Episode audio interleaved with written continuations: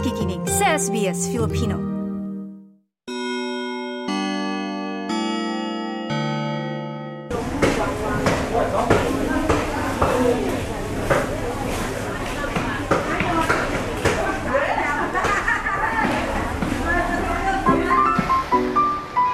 Hello everyone, my name is Ali and I'm a lifestyle writer from Manila. Magandang araw mga kabayan. Ako si Anna, food advocate from Sydney. And welcome to our newest podcast, Kwentong Palayok dito lang sa SBS Filipino. Tara na, simulan na natin ang nakakagutom na Maritesan. Breakfast. Ika nga nila, it's the most important meal of the day. Pero lately, parang hindi na nabibigang halaga ang breakfast. Gumigising tayo sa tunog ng cellphone at magbabrowse sa social media. Puyat kagabi sa panonood ng series kaya tinanghali na ng gising. Dito sa Manila, wala nang breakfast-breakfast. Traffic at malilita papuntang opisina. Sa Sydney, maraming breakfast places na bukas sa umaga, serving up coffee o kaya naman mga pastries. Sa mga Filipino families, I'm sure dito, sinusubukan pa rin mag-almusal ng mga Pilipino, especially those with young kids. Pero sa modern life that we lead, nabibigyang halaga pa ba ang almusal? Ano ang halaga ng almusal sa pagiging Pilipino? Ikaw, Ana, ano yung pinaka-paborito mong almusal? Long silog, longganisang lukban, sinangat at itlog. Kasi yung ano talaga, yung mga silog talaga, yan talaga yung traditional na gusto talaga natin kainin as Filipinos, no? Pero ako personally, yung nagki-crave ako pag breakfast, gusto ko lang talaga, very simple lang, um, tinapay, toast, tapos papalamanan ko yun ng matamis. So, pwedeng pandekoko. Usually pandekoko. Tapos, meron akong soft-boiled eggs. Usually, dalawang soft-boiled eggs. Tapos, yung preferably talaga yung lalagyan ko siya ng toyo, uh, konting paminta, salt. Tapos, yun na yun. Tapos, dapat kailangan meron akong coffee na mainit. Oh, yung lola ko, sa, mer- di ba lahat naman sa probinsya may dirty kitchen. Hmm. So, meron siyang malaking-malaking takore na ang itim-itim na sa sobrang daming use. Lalagyan niya lang doon, bumibili siya ng fresh ground Batangas Barakong kape sa palengke. Kasi we grew up in Quezon province, Candelaria. Lalagyan niya lang doon yung ground coffee, lalagyan tubig, tapos lalagyan ng konti asukal, tapos ano mo yun, maghapon na nandun sa apoy. Mm. Sinatakapan lang ng tubig tsaka kape ulit. Tapos, pag tamad siya magluto yung lola ko, yun ang pinapakain niya sa mga apo. Madami kaming apo na lumaki sa kanila. Siguro mga at one time we were seven. Wow. Seven Tapos pag wala siyang nilutuing breakfast, pinapagkape niya kami sa kakanin. So talagang bata ka pa lang, na-expose ka na sa coffee, na nakatikim ka na ng coffee. Share ko lang mabilis lang, dahil dun sa kwento mong yon, alam mo ba, trinay kong gawin yung method na yun sa bahay. At nagulat ako, mas malasa pala yung kape. Yung traditional, I think, is always the best. Ano ba yung traditional breakfast para para sa iyo, Ana? Namimiss mo personally? Sa Pilipinas, syempre, Pinoy style breakfast. Every time na umuwi kami ng Manila, sa probinsya, yung ihahayan talaga sa iyo kompleto yung may itlog, may kanin, may protein, may fruits, mayroong uh, something na on the side. Ewan ko, pag, sa, pag umuwi sa Manila, parang ang breakfast parang palaging buffet, parang bang hotel. Saka yung iba din kasi pag yung magigising ka, yung actually magigising ka dun sa amoy Uy, ng yes. garlic na pina-fry together with uh, mantika at saka at saka rice. Alam mo, Anna, when you say traditional breakfast, what comes to mind is yung na-experience ko when we went to Taal, Batangas. I was shooting a a lifestyle show, a travel and food show for a, for a cable channel. Tapos, pumunta kami doon sa isang heritage house na na-preserve. And then, nung, yung tour guide doon, si Dindo Montenegro, ano, ni-regale niya kami sa napaka-traditional na breakfast. Kasi ano lang talaga, simple lang, yung pinagkwentuhan natin, sinangag, itlog, kape, at saka tapang taal. Yun, yung tapang taal. Alam mo yun, Ana, yung tapang taal, nakatikim ka na ba nun? Hindi pa ako nakatikim niya, pero nagbasa-basa ako, parang, very different from the usual tapa, no, na beef, usually. Yes, correct, correct. Yung tapang taal is pork. Pork. Medyo kakaiba siya kasi traditionally talaga yung tapang Taal beef. Pero ito daw sa Batangas, sa Taal, Batangas specifically, kaya daw naging pork yung tapa kasi nung early 1950s, nagkaroon daw ng um, surplus ng native pigs. Eh, I didn't want them to, the food to go to waste. So, ginawa nila, minarinate nila, tapos preserve nila yung pork. So, yung ano niya, yung timpla niya, like what would you, what you would do with tapa talaga, as in um, calamansi, toyo, and garlic, maraming garlic. Yan. Yeah. Tapos very, very fine, very fine nila, manipis, very thin yung pag-slice nila nung pork. Naalala ko lang na isa yun sa mga pinaka-memorable breakfasts that I had. May kasama kaming mga lola, uh, lolo't lola. Chika-chika kami habang kumakain. Tapos uh, nagkwentuhan kami, tapos nakita ko sila, pinupour nila yung kape dun sa rice. Tapos sinasabay nila yun, sinasahog nila dun sa tapa. Tapos sabi ko, sige nga, magaya nga. Ewan ko, ikaw, type mo ba yun? Oo naman. Pag may kape, kung nagkakape pa ako, no? Aba, sasabaw ko talaga yung kape sa rice. Parang, ano na sa akin, it's it's comfort. Um, dyan sa Sydney, Ana, kung hindi ikaw yung nagluto, tapos kunyari nakikrave ka ng silog, saan ka kakain? May, may mga a few Filipino restaurants nagsiserve ng silog dishes. Meron din sa mga market.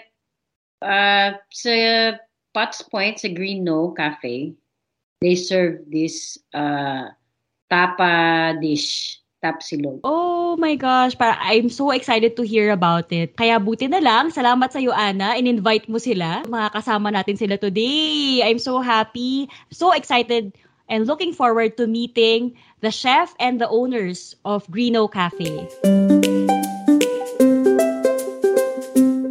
Ali, this is Sandra and Chef Joe from Hello. Greeno Cafe in Potts Point, Sydney. Yeah, kami, kami ang partner, partner Yeah. in crime.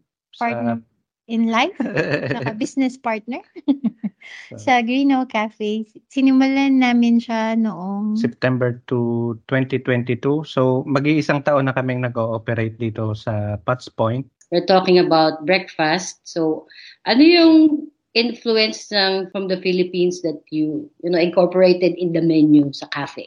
Mhm. Ah, ang isang bestseller namin na, na, na- sa menu na naging particular na rin sa mga lo- local dito is yung aming beef tapa. Ang influence nun is dahil nagtrabaho din ako sa Pilipinas sa Pancake Group. So isang isang particular na dish nila yung tapa. So tinry namin din na dalahin dito kasi nga typical na breakfast. And then meron kaming influence ng tortang talong na ginawa naman naming omelette. Eh, ah, linggo-linggo, meron kaming niraran na mga specials, no? Ka, most of the time, mga Filipino yung mga pagkain. Ah, this weekend, halimbawa, ano, chicken sotanghon with puto. And ano, yung aming longganisa na burger, breakfast burger. Hmm. Tapos, nung isang linggo naman, arroz caldo, chicken arroz caldo, na ah, ilang linggo namin siyang ino-offer kasi nagustuhan talaga ng mga locals namin. So, kanina, halimbawa, nung may nag-order ng arroz caldo, tas sabi ko, kasi ako yung nasa front kanina, parang sabi ko, I'm so sorry, but we don't have it today. Tas ang sabi nila, I'm so upset. OMG! Kami ng beef caldereta pa. So, wow! Yes. Sounds so So- good. Tapos yung isa naming inspirasyon doon sa aming crepe ay ang turon. So parang Mhm. deconstructed turon ang ginawa namin. Na caramelized banana. Mm, Ganyan. Tapos crepe. Nakakatuwa, natutuwa ako to hear na yung mga Filipino food, yung mga kinasanayan nating almusal, eh nandyan sa Australia. So, na-experience siya ng mga Pilipino. Lalo na yung mga, ito, yung mga kabataan, yung mga anak ni Ana, di ba? Na kasi syempre, they've been living dyan sa Sydney for a long time. Baka nakakalimutan na nila yung heritage natin. So, I'm very happy na merong, merong kayong mga ganitong ino-offer na food. A very good point, Ali, kasi meron kaming mga customer na mga Pinoy dumadayo talaga dito. Let's say, pamilya sila, no? Tapos yung mga nanay, nag-share na yung anak nila na lumaki na dito, hindi ganun, I mean, nung dati-dati daw, hindi pa, napaka-konti ng mga Filipino Mhm. restaurants, right, Anna? Yes. Tapos ngayon daw, dumadami na. So, ngayon pa lang sila na-expose yung mga anak nila. Tapos ngayon, mas na-appreciate ng mga bata kasi sabi nga ng isang nanay, Sandra, hindi kasi ako magaling magluto. So, so bad yung experience ng anak ko. so, so ngayon, at least daw, na-appreciate na nila kapag pupunta sila sa mga Filipino restaurant. That's true. Oo, para kailangan, you know, you have to connect, di ba, with your Mm. culture, with your roots. And the easiest way is through food.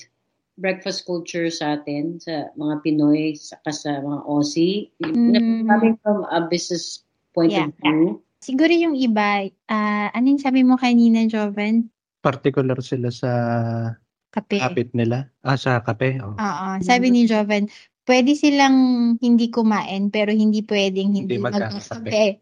So Ah. napaka siniseryoso talaga nila yung kape. Ang taas-taas ng standard. Ah, halimbawa, kasi araw-araw talaga karamihan sa kanila nagkakape, no? Minsan nga dalawang beses pabalik-balik. Tapos pag nag-iba ng konti yung lasa, magfi-feedback talaga sila na ah, medyo sunog ngayon, ganyan. Or Mm. yung milk, mahilig sila sa plant-based. Mas maraming nagpa-plant-based milk kaysa full cream, mga oat, almond, ganyan. Tapos, ah yun yung number one na sukatan ng cafe dito, yung coffee. coffee. More than the food. Mm. More than the food. That's Tap- true. Tapos sa food naman, yung iba is, yung sabi mo, habit, the creature of habit sila. So, paulit-ulit. Paulit-ulit lang. Ha- Pag nagustuhan na nila yung isang dish, pwede nilang kainin like tatlong beses sa isang linggo. Oo. Oh. Yun lang, ganun na yun. Tapos siguro nag-experiment lang sila ng iba pag Sabado-Linggo. Yan. Pero mas lamang yung paulit-ulit lang yung order nila. Kasi tayo mga Pinoy, I think mas ano tayo, gusto natin lagi kakaiba, di ba? Yung Mm. kapag kakain sa labas, right? So Oh, sila hindi. Dati buffet. Yeah. Takaw tingin. yeah. True. Takaw tingin. Mm. So, siguro pangatlo, ano, napansin namin kumpara sa ating mga Pinoy, mas ano sila, ah, conscious sa pagkain na kailangan healthy yung kinakain nila. So, gusto nila sariwa talaga yung ingredients, hindi, ay, hindi sila ganun kahilig sa prito. Ayaw nila ng masyadong prito. Mm. Ganyan. Tapos Pero ang sarap may- ng prito. Yun na nga, di ba? Tayo mga Pinoy, gusto natin. Natin ng prito, pritong bangus, pritong tuyo, pritong Lahat rito. Lahat may mantika. Oo. Diba? So, yun, napansin namin. Generally, mas ano sila, healthy sila kumain. Healthy din ng garlic. Yung sinangag may garlic. True. Oo, healthy yun. Good for the heart yun, di ba? Yeah, yeah. Garlic, Diba? Yun nga yung papakontra natin, kaya mahilig tayo sa bawang. Kaya nga eh. Mm. Naisip ko nga bakit ang Pinoy ang hilig sa bawang. Siguro dahil madaming aswang. You said, Chef, no, parang iba yung panlasa ng mga Australians at saka Filipino. So how are you parang i- ano, parang compromising ba or parang paano nyo binabalance dun sa menu nyo? Medyo challenging siya sa totoo lang. Kasi parang may iba't iba din sila ng gusto. Medyo parang mahirap din hulihin ang kiliti ng mga local at saka yung mga tao dito sa pagkain. Dahil nga sa, yun nga, pagka may nakagawian sila, hindi sila basta-basta sumusubok. So ang idea namin dun sa aming menu, meron kaming Filipino dish at saka yung typical na Australian breakfast. And then para maengganyo namin sila and then during the conversation, doon namin ipapaliwanag kung ano ang pagkain Pilipino, kung pagka ano ang pagkain Pilipino sa almusal. Ah, parang unti-unti ini- ini-educate namin sila na Yeah. ito ang pagkain Pilipino. Sandra and Chef Joe, what do you love sa ginagawa nyo ngayon? Ako din kasi yung tipo ng tao na routinary. Kapag nakasanayan ko siya, gusto ko na rin na gina- paulit-ulit ko na lang siyang ginagawa. At saka fulfilling din at the same time na kapag nakikita mo yung mga customer, yung mga kasama mo sa trabaho, nagiging masaya. So yun, it's a part of the, accomplishment kung ano man yung nagagawa namin. Ako yung nagustuhan ko. Kasi ako yung nasa front si Jovan sa kusina, di ba? So, kasi migrants nga kami mag-asawa dito. Napakaliit ng circle namin sa simula. Pero simula nung nag-cafe kami, ang dami na naming nakilala, no? Tapos yung mga customer namin, hindi na lang sila customer, naging kaibigan na sila.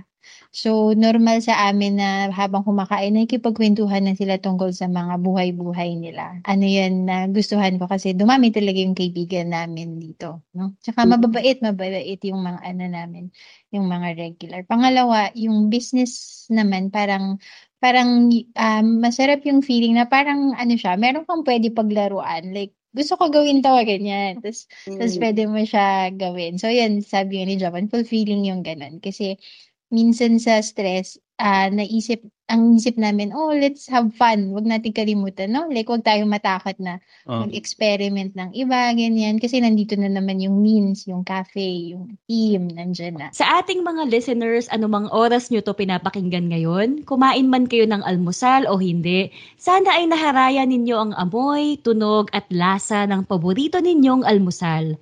At sa susunod na umaga na naisip nyong gumawa ng almusal, sana hindi kayo magmadali.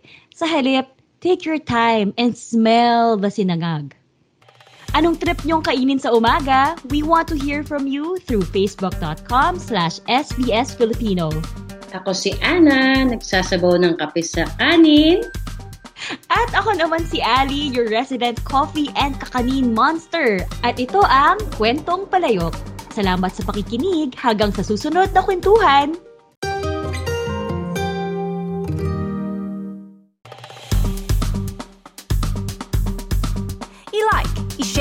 Mag-comment, sundan ang SBS Filipino sa Facebook.